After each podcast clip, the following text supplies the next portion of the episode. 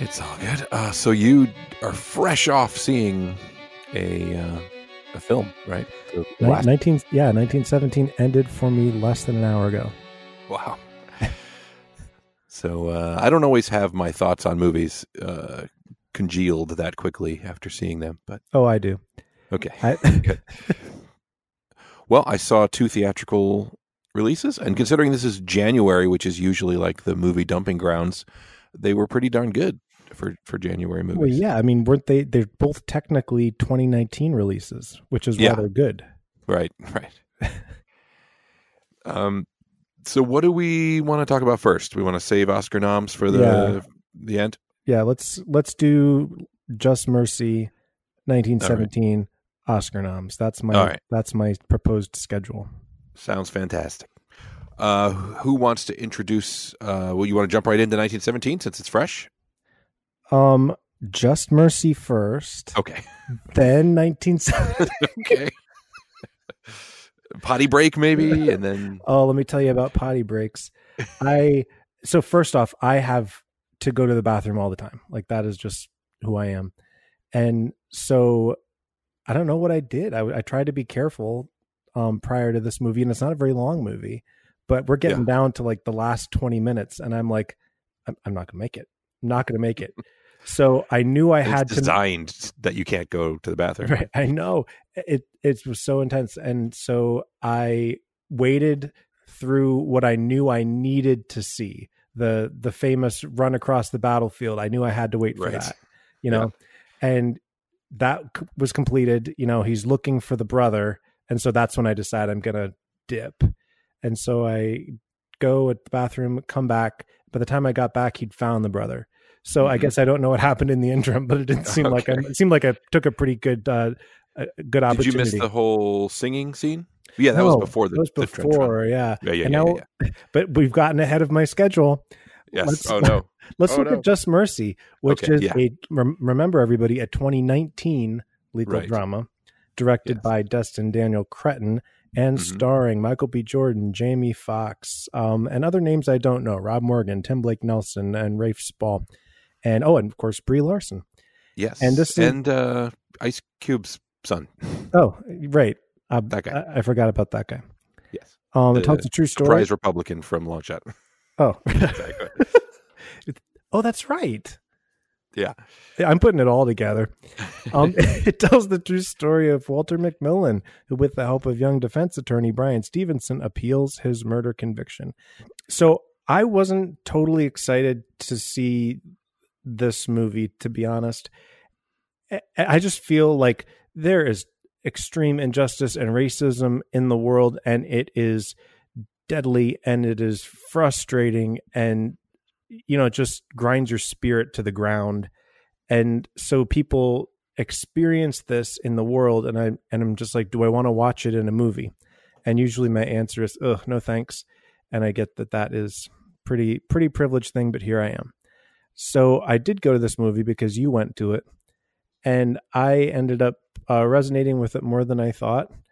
I found it to be pretty moving in the end. And yes, just as frustrating and rage-inducing as I expected. Your comments resonate with me. I thought it looked solid. Another heavy movie. Another movie. I'm noticing that.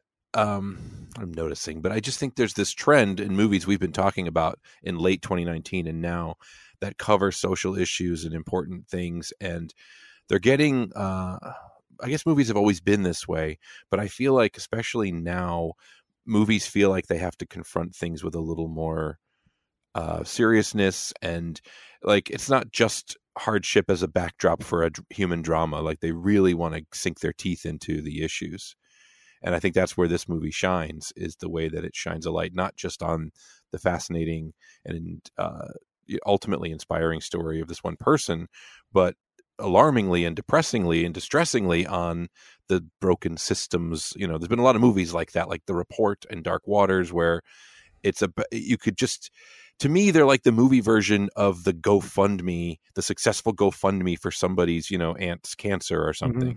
You can look at it as, oh, they raised the money and she got the treatment. That's great. Or you can say, wait, what kind of nightmare are we living in? Right. That this is how people have to get their health care. That's the same thing. Like, oh, it's a great thing what the lawyer did in Dark Waters, but what an insane world we live in where it takes one, you know, corporate lawyer of conscience to kind of turn against the system. And that's kind of what this movie is. In regards to death row and the justice system in general and racism and institutionalized stuff like that. It is a very inspiring story, but it's also a very distressing, like the weight of all the title cards at the end. Right. The work this guy continues to do. And, you know, it says that he's gotten, 140 similar cases overturned. Right. And that sounds great, but that's a tiny number. You know, on a national kind of comparison. Yeah, you put it so much better than I did. That's exactly what I mean. That this is inspiring, but it's a shame that it has to be.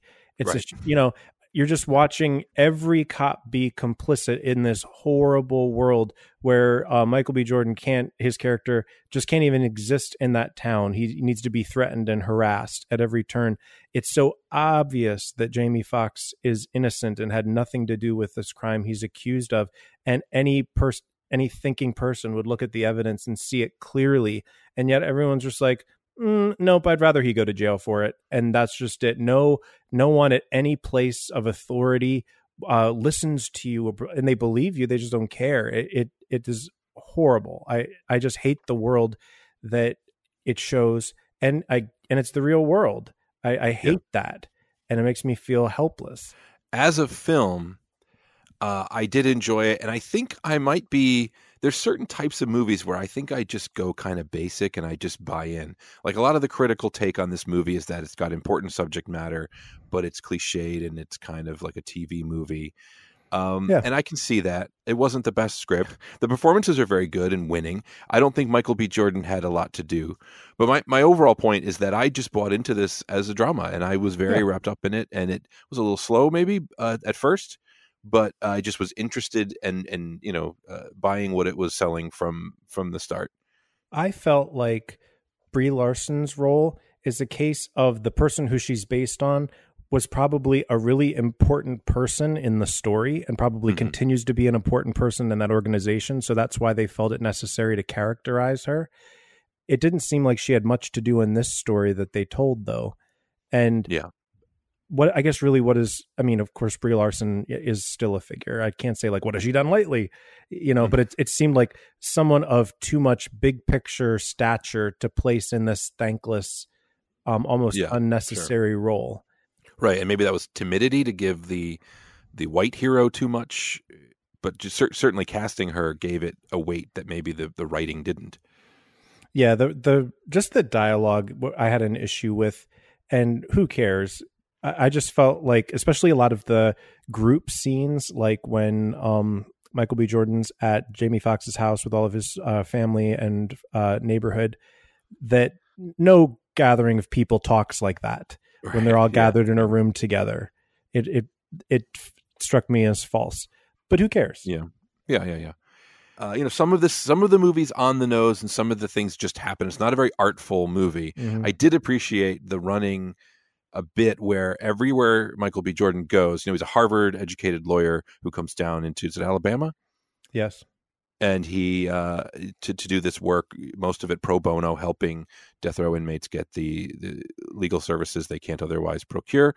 And everywhere he goes, white folks are asking him if he's been to the To Kill a Mockingbird museum yet. And it's to the point where he just starts to get this, you know, Jim from The Office look on his face. That was kind of I liked that as a clever way of kind of just quickly a shorthand of illustrating what the attitudes, you know, here. It's the 80s. People thought that they had solved racism and they, you know, not us. We're cool. We have this stupid museum about this fictional white lawyer in our town. Where he actually stood.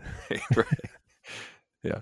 Yeah, it did. I don't think the Alabama Tourism Board is going to pick up on this film for their advertising. No. Because it made me never want to go to Alabama ever. Yeah. Yeah.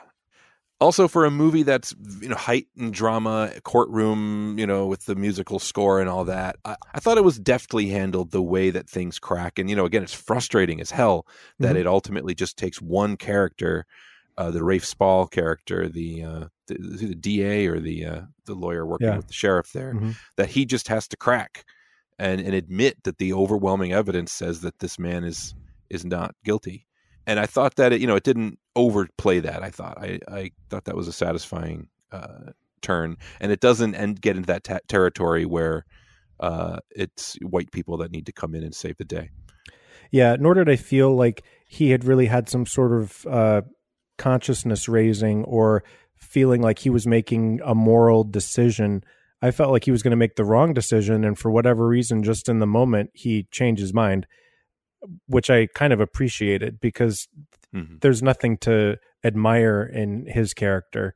He's terrible. Yeah. And that sheriff is even worse. I think it's good that that this movie is made, that these stories are being told, that we can appreciate the gifts of some of you know, Hollywood's best black actors telling these stories. And the fact that I don't want to watch it and that it so disquieted me is certainly something of importance. Yeah. There's another movie that I see this being compared to, and not always favorably, called Clemency, that's just come out. And so that apparently it's got the critical take is that it's got a more juicy and artful take on similar subject matter, but I don't see that one around yet, so I'll be keeping an eye open for it. Yeah, I'm sure I'll go see that sometime or at least stream it. All right, is that that's Just Mercy? Is it time for 1917? I guess I'll give the rundown on this one. 1917 is a 2019 drama war movie film directed by Sam Mendes and written by Mendes and his co-writer Christy Wilson Cairns. Based, it seems to be implied, based on story, not a true story, but based on tales of World War I told by his own grandfather, who served in the British Army. It is basically a conceptual piece, filmed and edited to look like it's one continuous shot with a few blackouts and time jumps, that tells the story of two World War I grunt soldiers who are plucked out and given a mission. One of them has a brother in another company that's planning a big attack on Germans that is going to be a disaster that has been... I didn't quite understand how the tactics and how this was a trap, but it's going to be a massacre. If they go and they attack, it's not going to go well. So they have 7 hours, something like that, to run through dangerous territory, over the top, through no man's land, through all sorts of troubled country, to find their way to an officer of some kind and to deliver him orders from the general to call off the attack. It's very visceral. It's very scary. Dean Charles Chapman is Lance Corporal Blake. He's the one who is selected because he has a brother in the other company, and chooses as his partner in this mission Lance Corporal Schofield, who's played by George McKay. I think this is a must-see in the theater. It's quite a visceral experience. It's the craft of it is very impressive. I have a bit of a contrarian take to most of the praise the movie's getting, but it's important to say up front, I really enjoyed it. It's really good. It's definitely worth seeing. I guess before I get deeper into my thoughts, what did you think, Dan? You just saw it. Yeah, I'm fresh off it. I'll want to consider it more. Just my off-the-cuff remarks is it's just an extraordinary filmmaking. I don't know if I was distracted by the craft even, but the distraction was me admiring the craft. And so I enjoyed it throughout. I am so impressed with how they were able to follow the actors so closely. And there are a few places where obviously the scene cuts, but for the most part, whenever the camera turns or pans, I panic because I'm thinking like there's going to be crew, they didn't plan this out. It's just amazing how many people were involved and what sort of tight spaces they're bringing the camera into. And it's as if you're just following the characters on this really exciting journey. I thought it was affecting. It was beautiful to look at. It was exciting. It was moving. I highly enjoyed it. It is distracted by the craft is an interesting turn of phrase. I think that might get at some of my thoughts. It is so good and so affecting and so visceral. It's the kind of thing like Gravity where I don't know how it will play beyond a single viewing, where it's an experience that you have. It's breathless and it's amazing and it's big and you have to see it in the movies. But I should also mention, too, that I think they intentionally selected not very famous actors as the two leads. Mm-hmm. But you do get to see some familiar British faces along the way as some of the officers, Colin Firth and Mark Strong and Benedict Cumberbatch, a few other recognizable. And I'm reading now that Andrew Scott, who's like my fave of the year, was in it. Didn't recognize him. Huh. I didn't recognize him. Was he kind of the Oh, of course. Yeah, he was at the beginning. Gave him the flare gun. Sexy priest. Yeah. Yes, that's right. He was the kind of grizzled, disillusioned officer at the beginning. Totally missed that in the moment. I even liked him too. Yeah. I really liked the screenplay. People were a little surprised that it made it into screenplay. You shouldn't, with a best picture, best director, highly nominated movie. Yeah. But it was difficult to come up with things for the characters to say when they're traveling in real time and there won't be action every second. Right. But in life, people shoot the shit. And this movie did that very well, while also being revealing between the characters, where you're learning things about their lives and the things that are important to them and things that will be emotionally impactful later. Right. I appreciated how quick the exposition was. I feel like they were off on their mission within the first 5 minutes. It's not like we had to wait around and waste time for everything to be set up. They were just off, and then it didn't stop really. Yeah, such a hard needle to thread writing-wise, as you say. Like you don't get all the cheats that you usually get with montage or fade out or come in the middle of a conversation. You don't have any of those little outs or lifelines. But yeah, in that sense, it's incredibly efficient and well done, and it puts other scripts from the past year to shame. I think my number one complaint about movies lately is half-baked scripts that needed more attention before they were shot. So yeah, I guess in the end, my thoughts are overwhelmingly positive. I do feel like this is sort of and this isn't an insult either, but this is kind of like a Spielberg, it's like a director showcase kind of a movie. Oh, it is, yeah.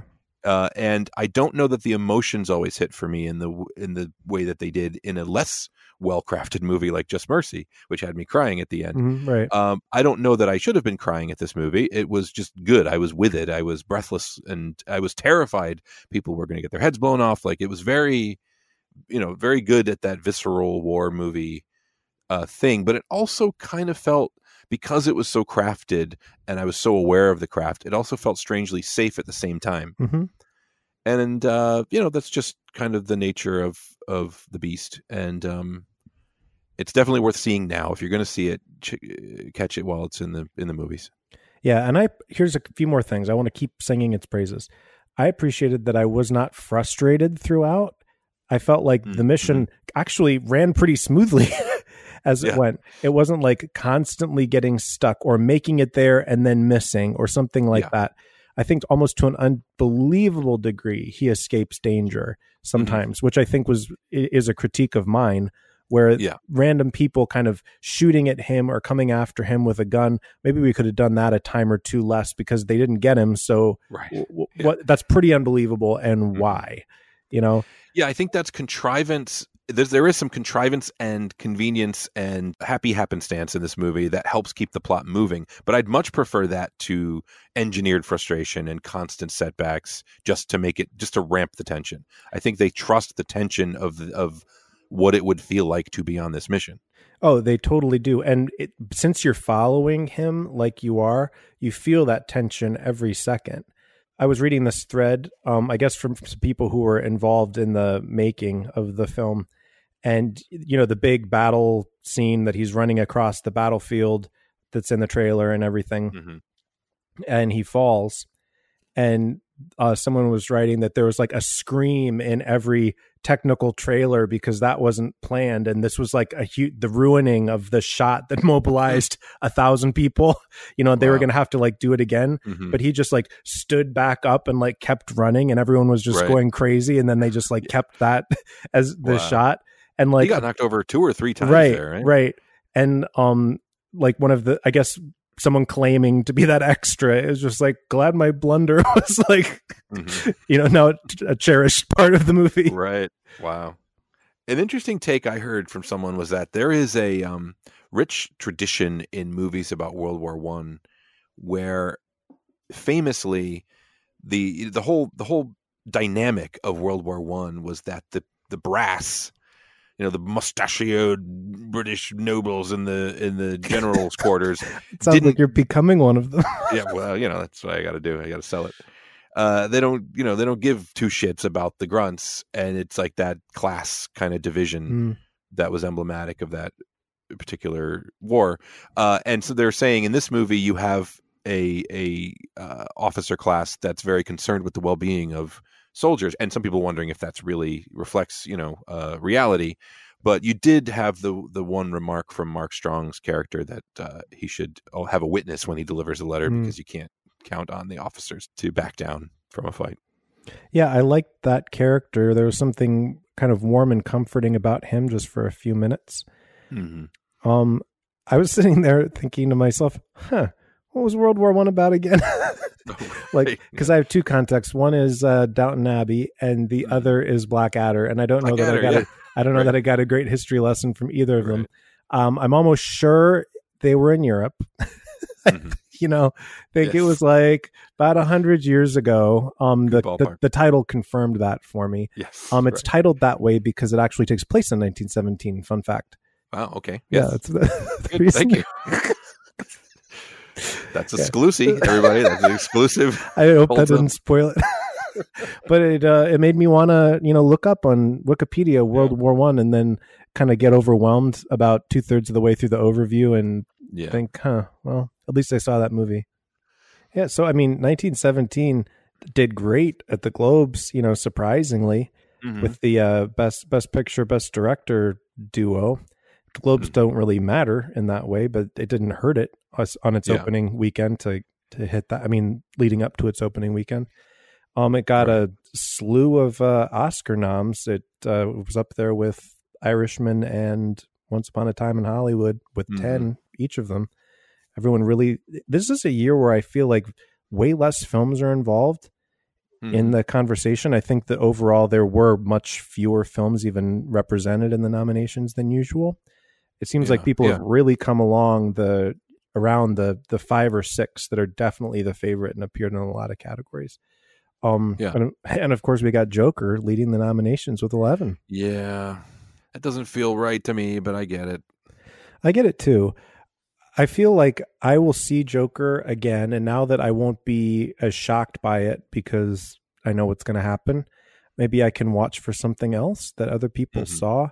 I didn't hate Joker, I don't think, as much as I hear other people hating it, but it's not a movie that I could hold up and say, oh, I loved this movie, or I thought this was daring or super artful, or I resonated with it. It's a good piece of art because it made me and a lot of other people feel something. And I can see how it hit in a lot of different categories for craft, because it is a well-made movie. I think I hate it. I'll give it another shot. I'll give it another watch someday, but I think I hate it. It's pretentious to me. I don't have any positive memories with it. I mean, yes, it is competently made. It is a swing. It's a big swing. What do you think the industry is resonating with? Because it keeps appearing. Yeah. I don't know. Could it be that in some corners, I don't personally get this, but there seems to be this thirst for be bold and make a statement, but also be centrist, which is kind of what this movie is, where it's like a big artistic swing, but ultimately it wants to it'd be happy if all factions and camps saw something of themselves that they resonated with in it. Yeah. I don't know. It was a hard sit for me. The coldness and the despair and the nihilism. I just, I just couldn't bring myself to embrace Joker when I saw it. But it is our nominations leader. Yeah, there it is. 1917, I want to call out cinematography. Real amazing. Egan's. Yeah. Yep. And I mean, Thomas Newman with that score. I wasn't sure about the score in the beginning. I thought it was kind of anachronistic. I thought, why do we have such a contemporary sound for this movie? But by the end, I was loving it. I thought it was building the tension and the drama just beautifully. And I like me some Thomas Newman, you know, back 20 years to Mendes' last big flick. For me, this was an excellent experience. I'm very glad I saw it. I might see it again. I might not, but it's not going to stick with me. It's not like an all-time movie, and we got some all-time movies this year. We got Once Upon a Time in Hollywood. We got The Irishman. We got Parasite, which are movies that, you know, I feel like this is an incredibly excellent execution of something very traditional taken to a heightened next level. That is a great accomplishment, and well done, sir, and accolades for it. But it's not, to me, the kind of movie that I'll carry with me, you know, and be like, I'm so glad. Like, I'm glad I'm in a world where Once Upon a Time in Hollywood exists, because that's kind of like, I'll go back and wrap myself in that again and enjoy. Yeah, this one for me has the advantage that I just saw it. You know, I'll need a little time to pass to kind of think, well, where would I even rank it, or if I'd rank it at all among the 2019 movies. The story's real thin on purpose. It's not a very compelling tale. What's compelling is the journey and the way it's told, and the craft and directorial achievement for sure. But there's nothing. You're right. Nothing daring about it, story or content wise. Yeah. So we've already touched on Oscars a bit, but what else is there to say? For me, it's mostly about what's not. What's kind of absent from the conversation. You know, it's Awkwafina's not there, Jojo Rabbit isn't there at all. Jojo did all right. Did it? I mean, so it's I mean, Best Picture, right? Oh, it is? Okay, I didn't. Yeah. All right. I guess I'm overwhelmed by Oscar nominations now. I don't know why. I find it hard to hold them all in my head. Let me lead you through it. All right. So it did get a supporting actress and adapted screenplay. It got costume design and production design and film editing, which is super important. Once Upon a Time in Hollywood missed editing, which kind of made me think, eek, yikes. That doesn't mean it's dead, but it's not the front runner that I would have called it. I would have said, oh, it's over, probably pre-Guild results. But Jojo Rabbit, I mean, it got the Globe nomination for Best Picture. It got the DGA, which is very important. Instead of Todd Phillips. And then it got through with picture and a screenplay and editing. So it's up in the top 5 or 6 for sure. Then I take it all back. I've got my big foam Jojo Rabbit hand on, and I'm waving my flag. Yeah. What else? Lupita. Where's Lupita? Yeah, I know. I'd hoped that could happen. That seemed a little bit unlikely. She wasn't hitting the right places in the precursors. Yeah, and it's, you know, the horror bias and us probably wasn't getting in anywhere else, and there's a lot stacked against her, but she gave an amazing performance. Different, but it's similar placement as like Toni Collette last year, who people had kind of held on to for Hereditary and then didn't make it through. There's always seems to be one big horror performance that people kind of hope for and shows up in some critics' awards, maybe a precursor or two, and then doesn't make the Oscar lineup. I'm disappointed not to see Knives Out in Best Picture. I'm glad Ford v. Ferrari's there, but I could have given that slot to that. Yeah, I could see that. My guess is Knives Out was probably the next under the threshold. And I think so. Awards Daily's simulation based on their readers' picks managed to get 10 nominees, which is really hard to do mathematically with the way that they select. So there need to be between 5 and 10. And ever since they've done that, there have always been 8 or 9. So mathematically, it's possible for a 10th to cross the threshold, but it's extraordinarily unlikely. So that was kind of interesting how Awards Daily's results hit that sweet spot and got a 10th in. And it was Knives Out, incidentally. I mean, I guess I'm just assuming that was the 10th. Yeah. Who knows? But my guess is that if the Academy could have pulled off the same mathematical feat, Knives Out would have been in, the one that got in. Parasite did well. It got what it needed. I sort of had held out hope that maybe it could get somewhere in the acting lineup, and it couldn't. But it does have a SAG ensemble nomination, which means that actors do like it, which is good news for it. And who knows? I mean, where that'll all end up. So do you think that Parasite is either somebody's number one choice or it's not in their top five? Do you think it's like a movie like that?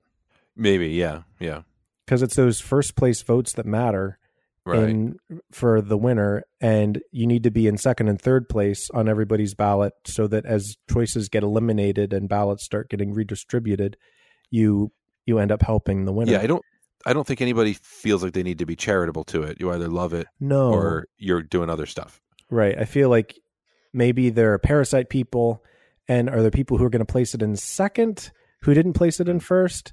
I'm kind of thinking if you're someone who wouldn't place Parasite in first, it's not your second. I don't know. I'm guessing it will take international film and not Best Picture, but I would love to see Pain and Glory take international picture. Right. And then... Oh yeah. If Pain and Glory wins international, I mean, Parasite has won Best Picture at that moment. Because to me, that is the only reason why it wouldn't win, if people didn't want to check it in two places. Yeah. Animated feature. Oh, yeah. No Frozen 2 and Klaus in there. I know. I was surprised by that. I did enjoy Klaus. Yeah. Do you think so? It'll still just be Toy Story 4? Yeah. I mean, Missing Link has that Globes bump, but I don't think that applies to Oscar stuff so much. And I'm looking at, I mean, I Lost My Body would be a nice upset, but I think Toy Story 4 gets it. Did Toy Story 3 win the Oscar? That's a good question. It did. Right? Yeah, it was almost 10 years ago. As a movie, I think this one was superior, but I don't know how the politics of that category works. I mean, The Godfather and The Godfather 2 both won Best Picture. Mm-hmm. So, yeah. Toy Story 3 and 4, it's pretty much the same thing. All right. Well, what are your overall vibes, closing remarks on Oscar nominations? To me, there was nothing. Yeah, I was happy. To me, there was nothing super exciting about it. I'm in the camp of someone who doesn't feel like Little Women got snubbed in any sort of way. Greta Gerwig has had her first two films nominated for Best Picture. She has a Best Director nomination, but nominated for both screenplays. I mean, what director of any gender has received that kind of recognition yet at this stage? I think she's doing all right. Bigger conversation about how of what good means and of what things are awards worthy, and how do we get people to put things to the top of their ballots? Do you do it for inclusion or what? Because when people are just like, oh, they didn't nominate enough women, enough people of color, etc. I was like, yes, but a lot of this is based on first place votes, and you need someone to list you first, and a lot of people to list you first to get nominated. That's how you get nominated. And was it that many people's first place choice? If it wasn't, are they to be shamed? Does that mean that they're racist as an organization? I mean, maybe they are, and that's why you weren't their first choice, but to me, maybe not.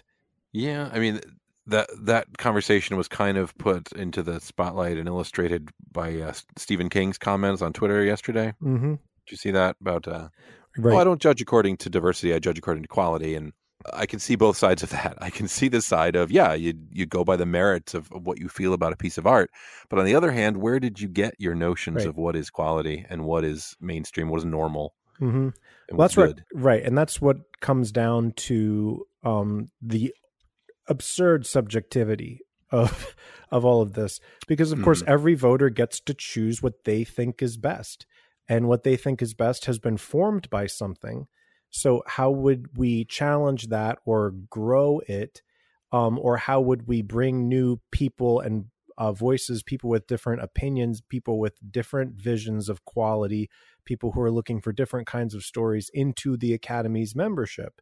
And the Academy, to me, has taken some steps to diversify their voters, and so it's an ongoing journey. I think the Academy will never win. I think that This is a good set of nominees that reflects the conversation. Critics groups, I mean, they're critical to the end. They award whomever they award, and then they're mad when other groups don't award someone different. Mm-hmm. You know, if you wanted to raise up women and people of color critics who are now critical of the Academy, you should have given them your critics awards so that they would have been thrown into the conversation and mm-hmm. people would have considered them, made sure they moved those screeners to the top of their piles because they've been hearing buzz. You know, that's how critics influence the Academy. And instead, they made all the same choices at their critics groups, and then they are upset that the Academy didn't make a different choice right. than they made. And it's really hypocritical. It's also harder for me to buy into these narratives. It was easier for me to buy into these kind of narratives when the movies in question were things like Green Book and Bohemian Rhapsody. Mm-hmm. I feel like this year, the movies are so good. The movies are yes. so interesting. It's a glut of good new cinema. And so it's going to just be a subjective, you know, battle royale. Yeah, last year to me wasn't a great year. If I think back, really, what was my favorite movie? Maybe BlacKkKlansman. Mm-hmm. But Green Book, I didn't hate like other people did. I thought Green Book was fine. Roma, I more admired than enjoyed. Bohemian Rhapsody, I think I watched it drunk and sort of enjoyed it. Mm-hmm. And Black Panther, which was, of course, a great experience. I think it had an uphill battle to Best Picture. But these are not the same movies as mm-hmm. the slate that we have this year. There are movies that didn't make it this year that would have made it last year. Yeah. February 9th are the Oscars. Right. And we've got SAG results on Sunday. Ooh. And I think PGA is announcing on Saturday. So quite a bit will be cleared up. If Parasite wins SAG and PGA, then it's mm-hmm. winning the Oscar easily. Or really if anybody is able to do that. If Once Upon a Time in Hollywood does that, then it's done. Yeah. So we shall see. Well, Dan, thanks once again for your Dan-ness, your thoughts, and your. I love your Joshness too. To share them. Thank you. All right. This has been our podcast, and we saw some good movies in January. We'll see if this trend can continue. I'm looking at the next week of what's available, and it's not looking so hot. So I mean, this is still 2019. You know, now we're hitting the January dump, and I enjoy the bad movies at this time of the year. Will we get a Serenity this year? I know. Replicas? That was great. I enjoyed that a lot. And then by the time it was time for us, in whenever that was, March maybe, I was very ready for it. I do like that big movies and stunt movies and original movies are not, you know, all relegated to any particular season. So you can get the next great movie just about any time of the year now. Thanks for listening. We'll be back. We have been Dan and Josh. You can follow us both on Twitter and Letterboxd. The show is @HoldsUpPod on Twitter. Music's by Jonah Rapinoe. And that's it. Goodbye.